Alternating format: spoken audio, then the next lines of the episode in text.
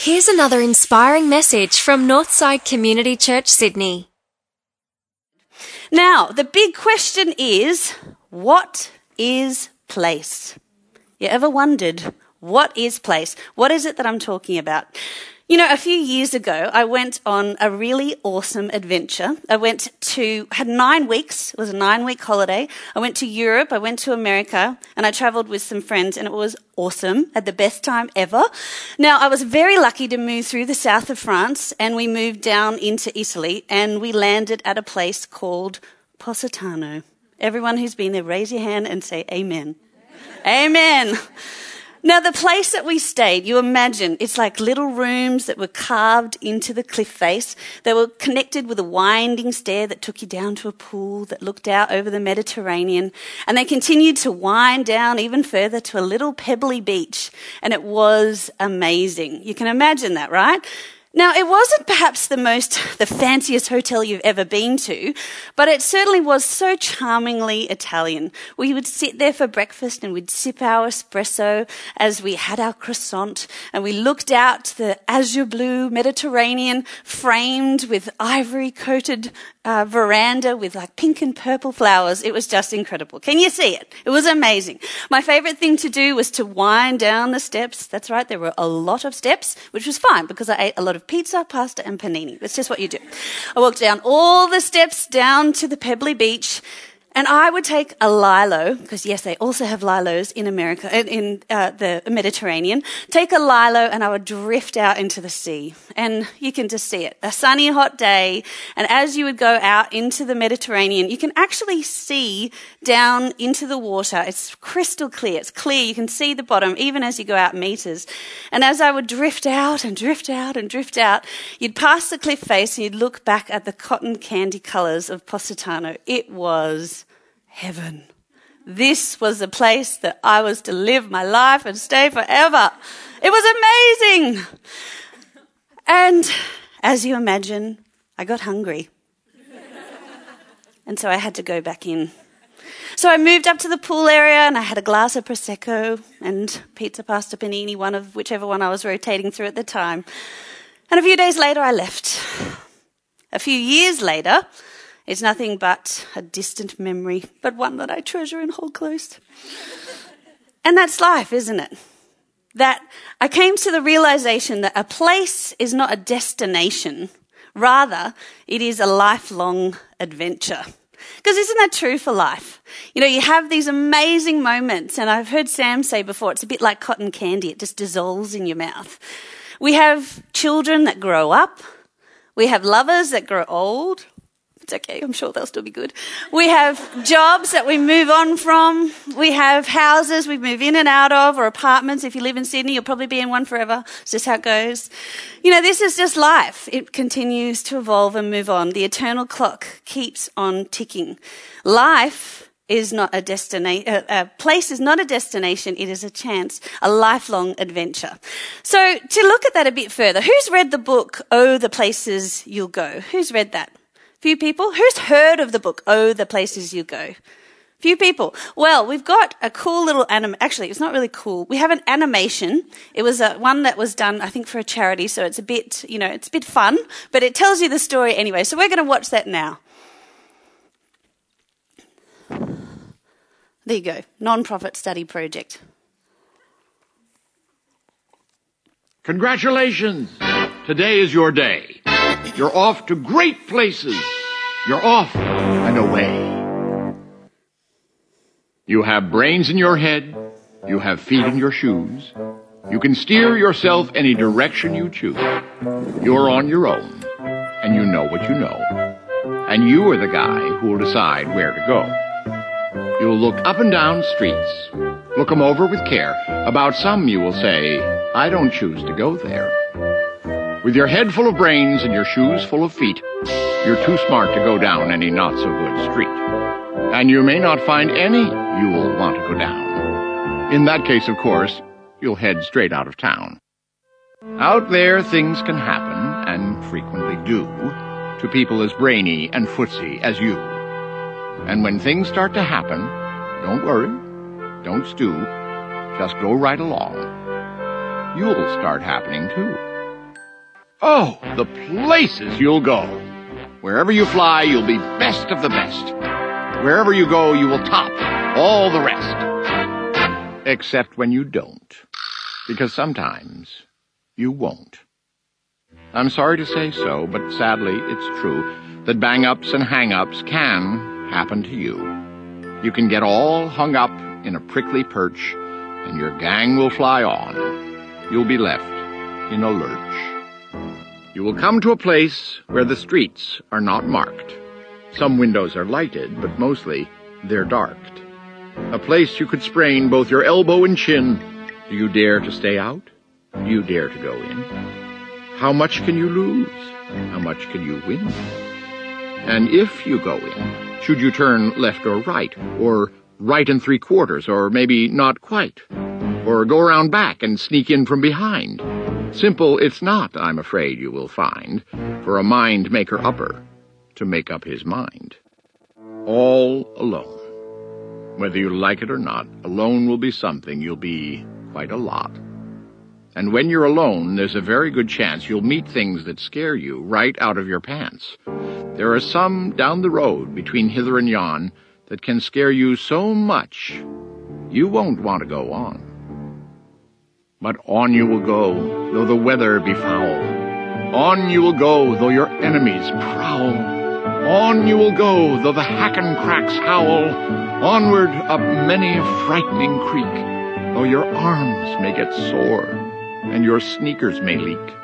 On and on you will hike, and I know you'll hike far, and face up to your problems, whatever they are. And will you succeed? Yes, you will indeed. 98 and three quarters percent guaranteed. Kid, you'll move mountains. So, be your name Buxbaum or Bixby or Bray or Mordecai Ali Van Allen O'Shea, you're off to great places. Today is your day. Your mountain is waiting. So get on your way.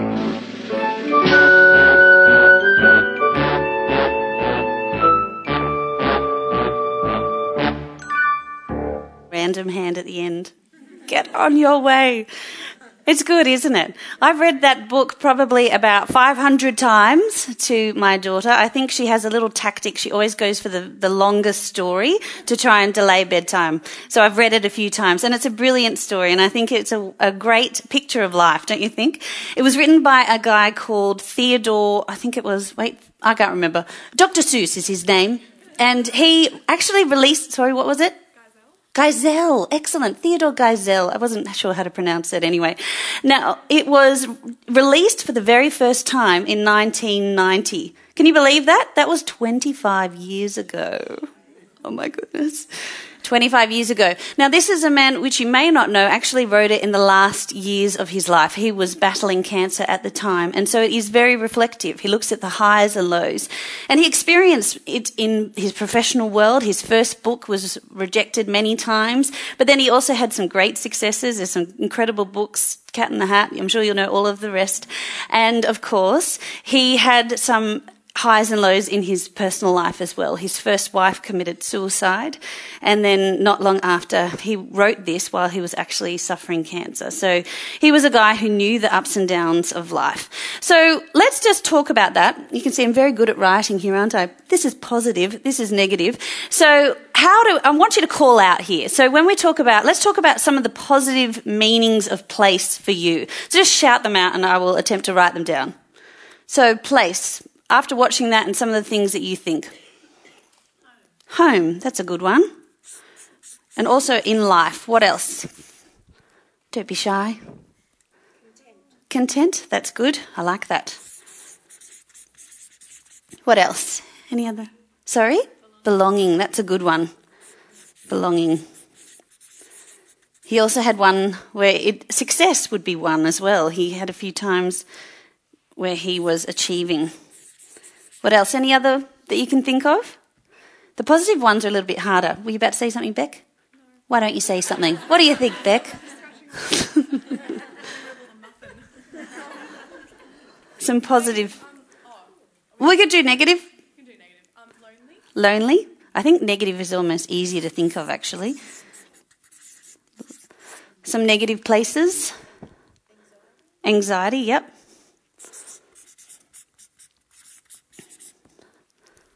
What else? Regret. Regret. That's good. By the way, this is my sister, Amanda Robel. She's here all the way from Perth, so it's wonderful to have her here. Also, a good contributor. Regret. Failure, yeah, that's a good one.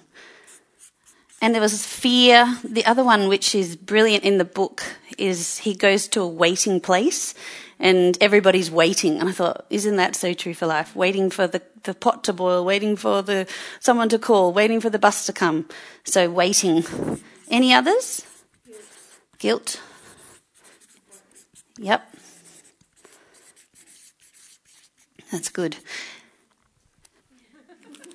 So when we look at this, the interest, so the big idea for tonight is how do I find my place and how do I find my place without losing myself? Now, to, I guess to put some expression to this, I've, I've created a graph. So the idea is let's think about how when you find your place, it's the, when we find our place, it is about moving along, being adaptable, and when we're looking about whether we stay on course or whether we possibly can lose ourselves, is about being authentic. Now, I'll just show you some definitions. Thank you, Carla. You're probably doing, oh, she's over there. It's all right. She was so when we look at adaptability, it's about being able to change or be changed. Finding our place is the, the, our movement through life, how we're able to change or be changed, or as I say, readiness for your future. When we look at authenticity, it's about when we're real or genuine, so we're not copied or false. Now, to put some expression to this, it's almost like there's four types of people in the world, and I put it up there as well so you can see it. The trailblazer is the person who's ready for the future and they're also authentic or they're a genuine person so the trailblazer. Let's put this into terms that we all get because we don't want to think we're back at work. Let's talk about pop stars. Now, the person that I think of when I think about who is a trailblazer, I think of Kylie Minogue. If you're an Aussie in the room, does everyone know who Kylie Minogue is? Yes. So Kylie Minogue has continued to change and evolve over the years, and yet she's kept that girl next door side to her. So she continued to stay the same. A trailblazer tends to blaze the trail and they lead the way for others to follow. We've certainly seen that with her. The trendsetter is person is a person who sets the trends. Often they are the ones that do it for the very first time. But when they don't have that access of authenticity, there's something that's just a little bit off center. And whether that comes out in perhaps how you perceive them, or it, there's an aspect in their own personal life that just is not quite right. And the person that I think of here is Miley Cyrus. Can I get an amen? Now, there's nothing wrong with who she is and what she does my interpretation of her from when she was a child star to who she is today, it just doesn't seem authentic to me. It doesn't seem real. She doesn't seem quite happy or content within herself. Now, she's probably the extreme example of that, but I'm sure you can think of in your own world a more subtle way that that would come through. Now, the person who continues to, is not necessarily ready for the future, but they are someone who is incredibly authentic. They're the traditionalists. They're wonderfully warm and cozy. They're the person that you want to be friends with at work. They're reliable. You love them. And in the music world, I think of the Wiggles. Now, the Wiggles, you just love them. They're always the same. Some people hate them. But what is interesting about the Wiggles is that they are able to do the same thing because the kids grow up, the parents no longer have to listen. It's a wonderful thing. in many ways, they actually have a regenerative market that they can keep doing the same thing. But even the Wiggles had to change eventually. When you think of this in business terms, these are like your banks. This is your postal service. This is your airlines. And the problem with being a traditionalist that can happen is that if you do not change, then change will happen to you. So we only have to look at what happened with Virgin. So they came in, the airlines were happy and fat, and they dominated the entire Australian industry. Virgin, Richard Branson came in, and boom, the whole airline industry has changed. And so if you think of that back in personal terms, the risk is whether you continue to change and adapt. The person down here is trapped. Now, in music terms, it's hard to think of anyone because probably they haven't even made it yet. But I'm not sure if I'm too young and maybe this is not a nice thing to say, but I sort of think of Olivia Newton John. Anyone else with me on this one? I don't know. It's just that I think, you know, after Sandy, what did she do? Did she ever really recover from that? I don't know. Maybe it's just me. I really didn't like her with John Farnham. Could just be me. Maybe Milli Vanilli. I don't know. Does anyone old enough to remember Milli Vanilli? Look, I'm spreading the room here. No, no. Milli Vanilli. I don't know. Anyone else got an example? There's a it's probably that you don't know them. And that's the idea. It's the person that doesn't continue to change and has an, isn't an authentic person into who they are. So, now let's put this into some context here. Put it into a Bible story because we're at a church. So let's talk about someone from the Bible. Let's talk about this guy that you might know. His name, you can even see it through the thing, is David. Now I'm going to ask up my wonderful scribe, Mel. Please, would you welcome Mel to the stage? Now, first of all, what do we know about David? And we're just going to shout it out, and Mel is going to write out some words that describe him. I'll start. In 1 Samuel, it describes him as ruddy, with beautiful eyes, and very handsome, which pretty much means he's hot and would be on The Bachelor. Now, ruddy means reddish brown, in case you want to know. I looked it up. So, ruddy. What else? What else do we know about David? Let's call it out. He was a shepherd. That's good. He was a poet. He wrote probably a lot of the Psalms, although, of course, we can never say these things as facts, but most likely. Who else has something about David? What about this? Does this give anything away? A king. Yes, that's right, Natalie. He was anointed. That's right. Anyone else? A man after God's own heart. Very good, Lydia. I like that. That's very good. Anyone else? He was fearless. Yes. He was a warrior. He was a king. He was a dad. He was a man with many wives, which is not okay today. Unless you're in The Bachelor. Oh my gosh, it just keeps on going.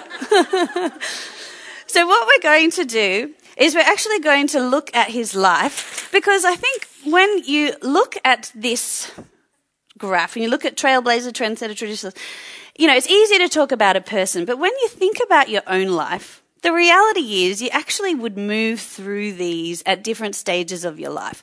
Can we all, you can all almost imagine a time when you were a trailblazer and you were like on fire and everything was going well and you felt good about yourself and you were totally in your sweet spot. There's other times when you, just know that you're, you know, you're playing it safe. Maybe you're not quite there. You're not quite moving with it. I think we can almost all relate with a time where we felt trapped. I think that's the one where we, oh, you know, and, and I don't know, I won't put you in, you don't have to nod along with me if you're a trendsetter, but maybe that happened to you. So let's talk about David's life because uh, we've got some great material that actually describes it. Now, David, I'll just get my notes here so we can look at who his story. Now, we're going to, Mel, my lovely assistant, is going to write out some words that call out who he is. So from birth to 20, 20 years, he was born of Jesse. He they don't know who his mother is. It's a shame. At 15 years, he was anointed by Samuel. So this was the story where Sam, Samuel, God told Samuel to go to Jesse. He said, who will be the anointed king? And so, of course, what did uh, Jesse do? He brought out his elder son and God said, no, this is not the, the man who will be king. He brought out his next son. No, no, no, no, no. Do you have any other sons? Yes, I have another boy who's out with the sheep. He's very dirty, but he's good looking. Do you want me to bring him forward? Yes, I do. And it turned out that he was the king or the one who was anointed not as to be king. And this is, he, he, so Saul, who was king at the time, was tormented by an evil spirit. And so his people said, you know what? You just need some music and that will make you okay. So they brought in David to be, to play his harp. He was also a musician.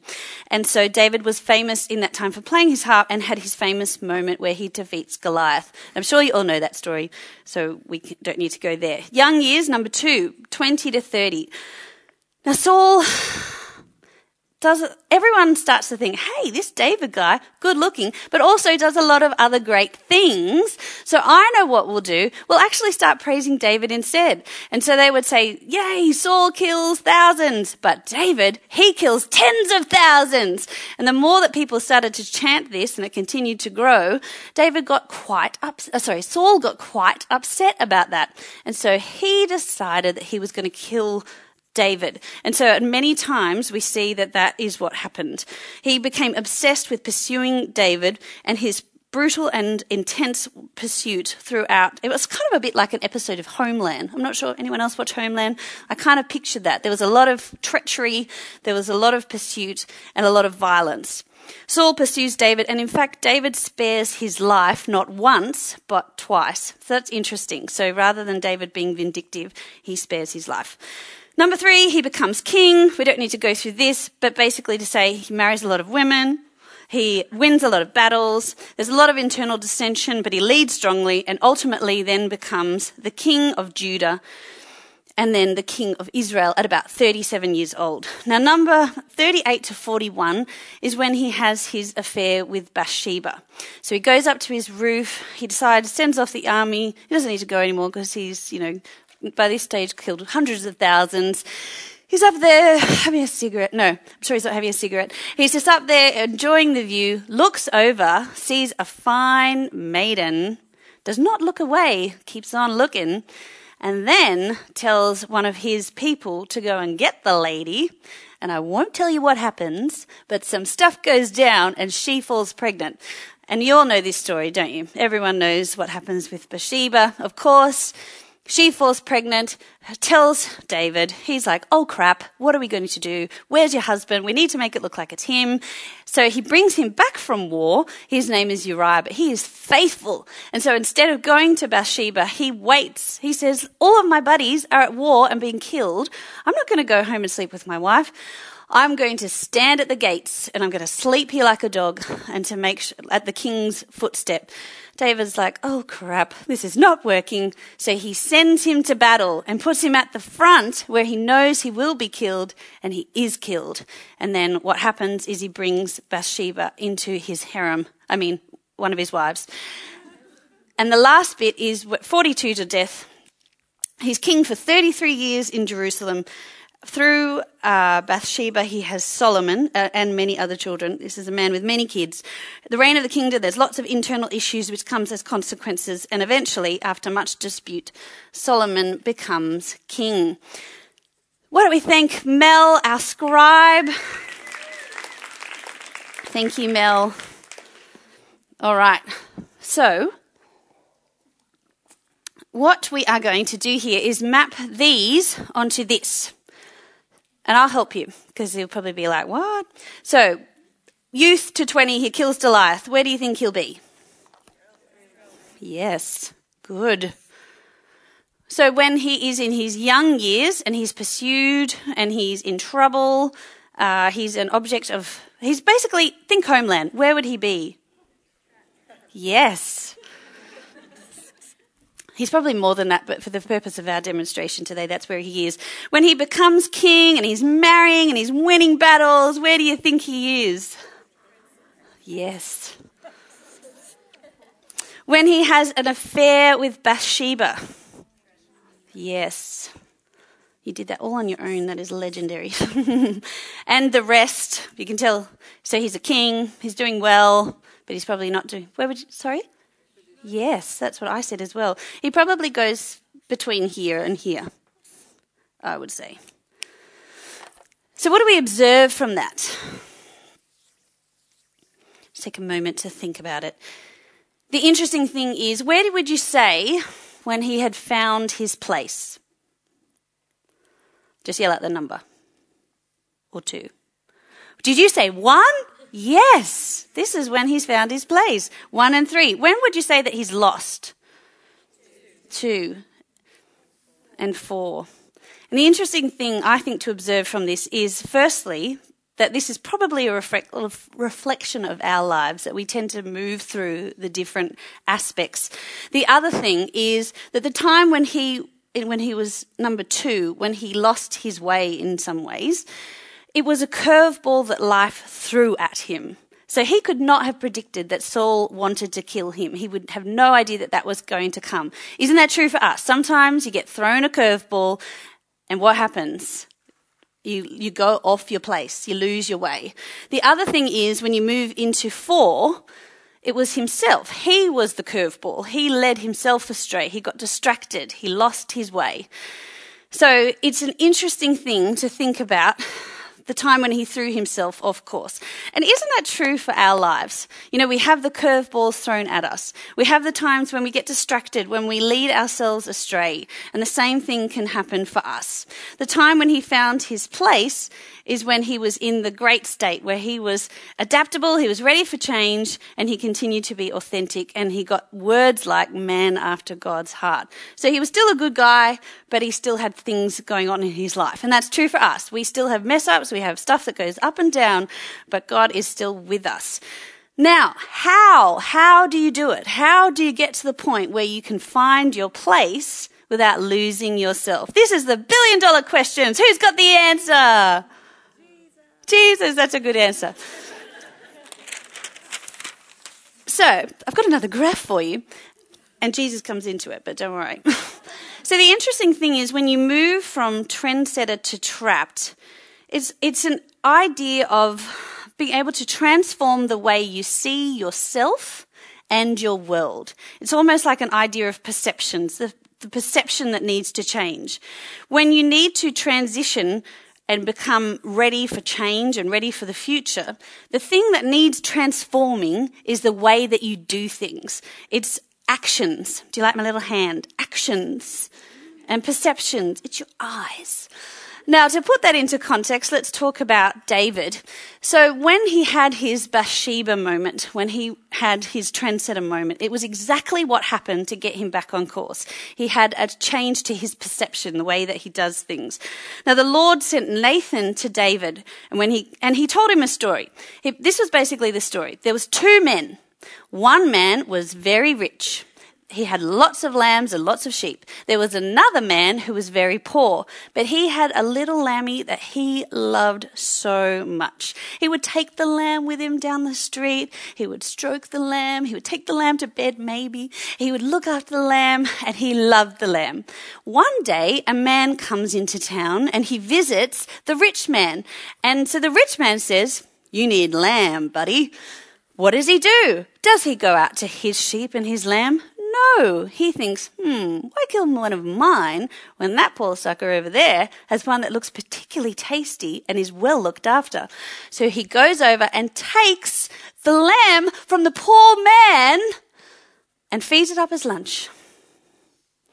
When David heard that story, he burned with anger. He said, As surely as the Lord lives, the man who did this deserves to die. He must pay for that lamb four times over because he did a thing with no pity. And what do you think Nathan said to him? He said, You are that man. You are the man who had wealth. You are the man that had empires. You are the man that had winning army and women and everything that I gave you. And you took that one man's thing that he loved. You are the man. And in an instant, he changed. And that is how powerful our perceptions, the way that we see ourselves and the way that we see our world. And when he was in this story, when he was in this area here, when he was two, sorry, when he was trapped, again, it was, it's, when you come from here, you need both a perception change and an action you need to change actions. As I said, most of the books, most of the Psalms in this book are written by David. And you know what they sound like? They're a little bit like, oh God, this crap. I'm getting beaten up. People hate me. Everyone's on every side. That's just my paraphrase. Oh, but I love you and my hope is in you and I trust you. What happened? Perception, a change, just like that. But he also needed action. He needed to move or he would be killed. He needed to climb out of windows or he would be killed. He needed to make alliances. He needed to make friends. He needed to be strategic to become the king. And that is what happened. And can you put yourself onto the graph? I'm not sure where you are at the moment. Whether you are in this state where you're like, you know what, things are going okay, but I need a change. I know that there's something in my life that I need to take action on. Maybe this is where you feel that you are. And these are the steps action. Maybe for some of you, you're like, I'm living a fast paced life and something is off and I just know it. Something in my life is off center. And whether someone's saying it to you or you just know it in yourself, and you need a perception change. Something needs to change in the way you see your world. Maybe you're feeling like you're down in this area right now. And it's okay because we've all been there. We've all had our time in Trapsville. And it is about a, there's things that you can do and there's a way of seeing your world. And you know, for me, I remember there was a time when I was sitting in Centennial Park. I remember sitting on a park bench and it was a lovely day. The birds were chirping. There was bouncy kids going past in prams. It was great. And yet, there I was, sitting motionless, staring. I was at a crisis point. My whole world felt like it was imploding. I just had my heart broken. I had lots of friends. I had, you know, fast paced life and fun and family and all these great things. And yet, I felt so lonely. There was a part of me that I didn't even really know who I was. And I think I was looking for something in people around me. I was looking for something in guys. I was looking for something in my friends. I was looking for something in all of these people, and I couldn't find what would make me whole. You know, my future, it felt, it felt weighty. My past felt full of shame. And my today felt so bleak. I was trapped. And there was a bit of sunlight that caught a glint of my eye on the water. And I looked up. I heard the birds jostling and fighting over food and couldn't help but smile. I felt the sun. I felt the breath of wind. And I just looked up from what was I was in at that moment. And I had a thought, you know, if I wake up tomorrow and I thought a different way, I could be a different person. You know, couldn't I be seeing the things, my world, the people? Couldn't it be the way that I was seeing my world that was holding me back in this moment? Was I not full of great riches and great opportunities? Could it be that I possessed what I needed to make the change? In fact, was I not the only person who could? It seems a simple story, but for me, change happened in an instant. And what happened? I had a perception change. I changed the way I saw my world. And like that, I began to change. I began to rethink the way that I saw my world, rethink the things that I was grateful for, rethink the things that were available to me. And look, I know that this is not as easy as, as, you know, me just saying something to you right now. I know that there's a lot to this. And I'm going to put it out there I'm going to look at some resources, and all I'm going to do is throw a stone along the surface. So I'm just going to skim it, and we'll have the opportunity for you to follow up and look at some other resources.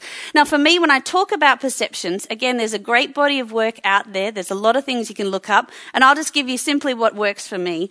When I talk about resources, here's something you'll recognize is about your value, knowing why you matter. It's about your identity knowing who you are. It's about your purpose, knowing what you're created for. When I talk about the resources for action, I look at the three, actually, let me go back on this one. Perceptions, I almost think it's a bit like looking in a mirror. Because when you look in a mirror, I think part of the time the problem is not the person, it's the perception. It's almost like you need to get in there and give what is reflecting back at you a good clean. There's a whole lot of crap that you've thrown at yourself. There's a whole lot of crap that you've let someone else throw at you. There's a whole lot of crap that just does not belong to be there and it is not you. And sometimes it just takes a good clean to change the way you see yourself. When we talk about actions, and I'll come back to this, I look at the 3D model about decision, about design, about direction. So this is you and you're looking at how you can change. Now, maybe let's take into account if you need to go on a diet or you need to get healthy. Now, recently, I had the delight and pleasure of someone saying to me, you know what? If you're trying to hide a baby, you probably should wear a different top. I was like, sweetheart, this is no baby. This is a lot of burgers. and I made a decision. I needed to do some exercise. now, the next thing to think about is your design. If I haven't been running marathons, if I've been couch surfing, as perhaps I had, then I was not ready to run a 44 or 42k marathon or go on a dragon boat like Catherine. Maybe what I needed, I needed direction, and my direction, and Karen knows, is boot camp on Monday and Wednesday morning, or Monday and Friday at 6 a.m. And this is why I'm wearing the white jeans, ladies. so these, there's a decision, there's a design, and there's a direction. Now, if you look at what this little thing, you have to go with me. What can you see? What can you see? A propeller. It looks a little bit like a propeller, doesn't it? And when you have both your perception and your actions moving, you've got you're taken ready to take off, baby. You've got take off. Now, when I turn the propeller, what can you see? What's the one thing you can see? The middle. Yes, the middle. The center. I really love this. I have like a, a nervous tic that I like want to keep turning it all the time. Love it, love it. you see the center. Now, I did some Googling. I don't know much about engineering or propellers. I did some Googling, and what it tells me is the center part is called the boss. Isn't that awesome? It's also called the hub and some other stuff, but I really liked the boss. This is called the boss. And it is the most important part of the propeller because it holds the blades together. Michael's laughing because he's told me a lot about this. Michael's here as my coach, by the way. Thank you, Michael, as one of the only men, and Robert, who's out there on concierge. So the, the, it holds the blades together and it is, it connects to the screw, which is the power source. Michael, please correct me later. But it is the boss. It's the most important part. And the question is, when you look at your perceptions and your actions, maybe as I was talking, you were like, oh, that just, just sounds like a lot of stuff. What drives your life is your boss. Now, for me, what drives my life is my God. And I've been to, you know, there's great ways to help get help. There's great ways. There's lots of education and literature, and I believe in all of those things. But the thing that directs and drives my life is my God. And what happened several times after my incident in Centennial Park was I found God and He was the one who transformed my life.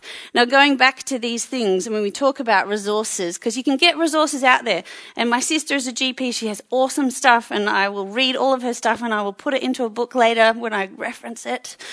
But for now, looking at value, identity, purpose, in fact, comes from Ephesians 2.10. Now, Ephesians 2.10 is it says, For you are God's, mm, yes, workmanship or masterpiece is what I like. Masterpiece. He says, that when you look back in the mirror, you are one of a kind. You are timeless. You are priceless. You are full of infinite colors and beauty. There is only one like you. You are a masterpiece. He says, made in Christ Jesus. You have an identity. He, for God so loved the world, he sent his one and only son. We don't have a process. We have a person. And that person has given you an identity. You have an inheritance. You have skills and abilities available to you. You have power. You have a Holy Spirit that indwells within you. You have identity in Christ. And there's a lot of literature we can talk about on that. Purpose that He created you with a purpose for works that He planned long ago. He has a purpose for your life. He's given you skills and abilities. He's given you desires and gifts. And all of those weigh up to a purpose that is specifically for Mimi, specifically for Kristen, specifically for Ash, specifically for every single one of you. When we talk about decisions, we won't go into that decision. When you make a decision, he'll transform your life. Design, as I said, he gives you a blueprint for life. Process, a person, not a process.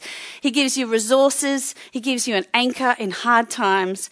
He gives you direction. We all know Jeremiah 29:10. Say it with me plans to have for you, plans to prosper you, not to harm you, for a hope and for a future. Your life has a direction. Your life has a purpose. We do have a free will, but when you follow His direction, He promises life and life in abundance. And this is the hope that we have. So, propeller. What is at the center of your life? And maybe for some of you, you're thinking, you know, I don't really believe in this whole God stuff not really sure about it. God is not at my center. And in fact, I would say to you that if God is not your center, someone or something is. There is something that is driving your life. And so I ask you the question who or what is most important to you? Because this will often tend to tell you who is directing your life. So I've got a few things, and I won't go into this again, the skim storing, and I'm probably really late. Who or what is most important to you? Is it family? Is it your career? Is it not being alone? Is it your relationship? Is it health? And these are all really important things. But when they become the most important thing, the ultimate thing, they will direct, they will drive your life. They will determine how you see yourself and how you act. Because what happens? Family, as I said, family grows up, family moves out. If they're the most important thing to you and you are their mother, what happens to you when you have more children? What ha- for me, it's probably a great thing. Woohoo, we're going to Europe. That's what my mum's doing. I'm going to Japan. I've got my children. Korea. You know, recently I was made redundant. I've been at Westpac a really long time. Finally, I'm out. What happens? My identity is in the pack then who am I when I leave there? If my identity is in not being alone or being with someone, what happens if, God forbid, you don't find someone? What happens if, God forbid, you, your part, something happens to your partner? What go- happens if, God forbid, your marriage breaks down or something of that nature happens? What about your health? If health is your most important thing, or security, or comfort, or whatever your thing is, what happens when the eternal clock keeps ticking? What is most important to you?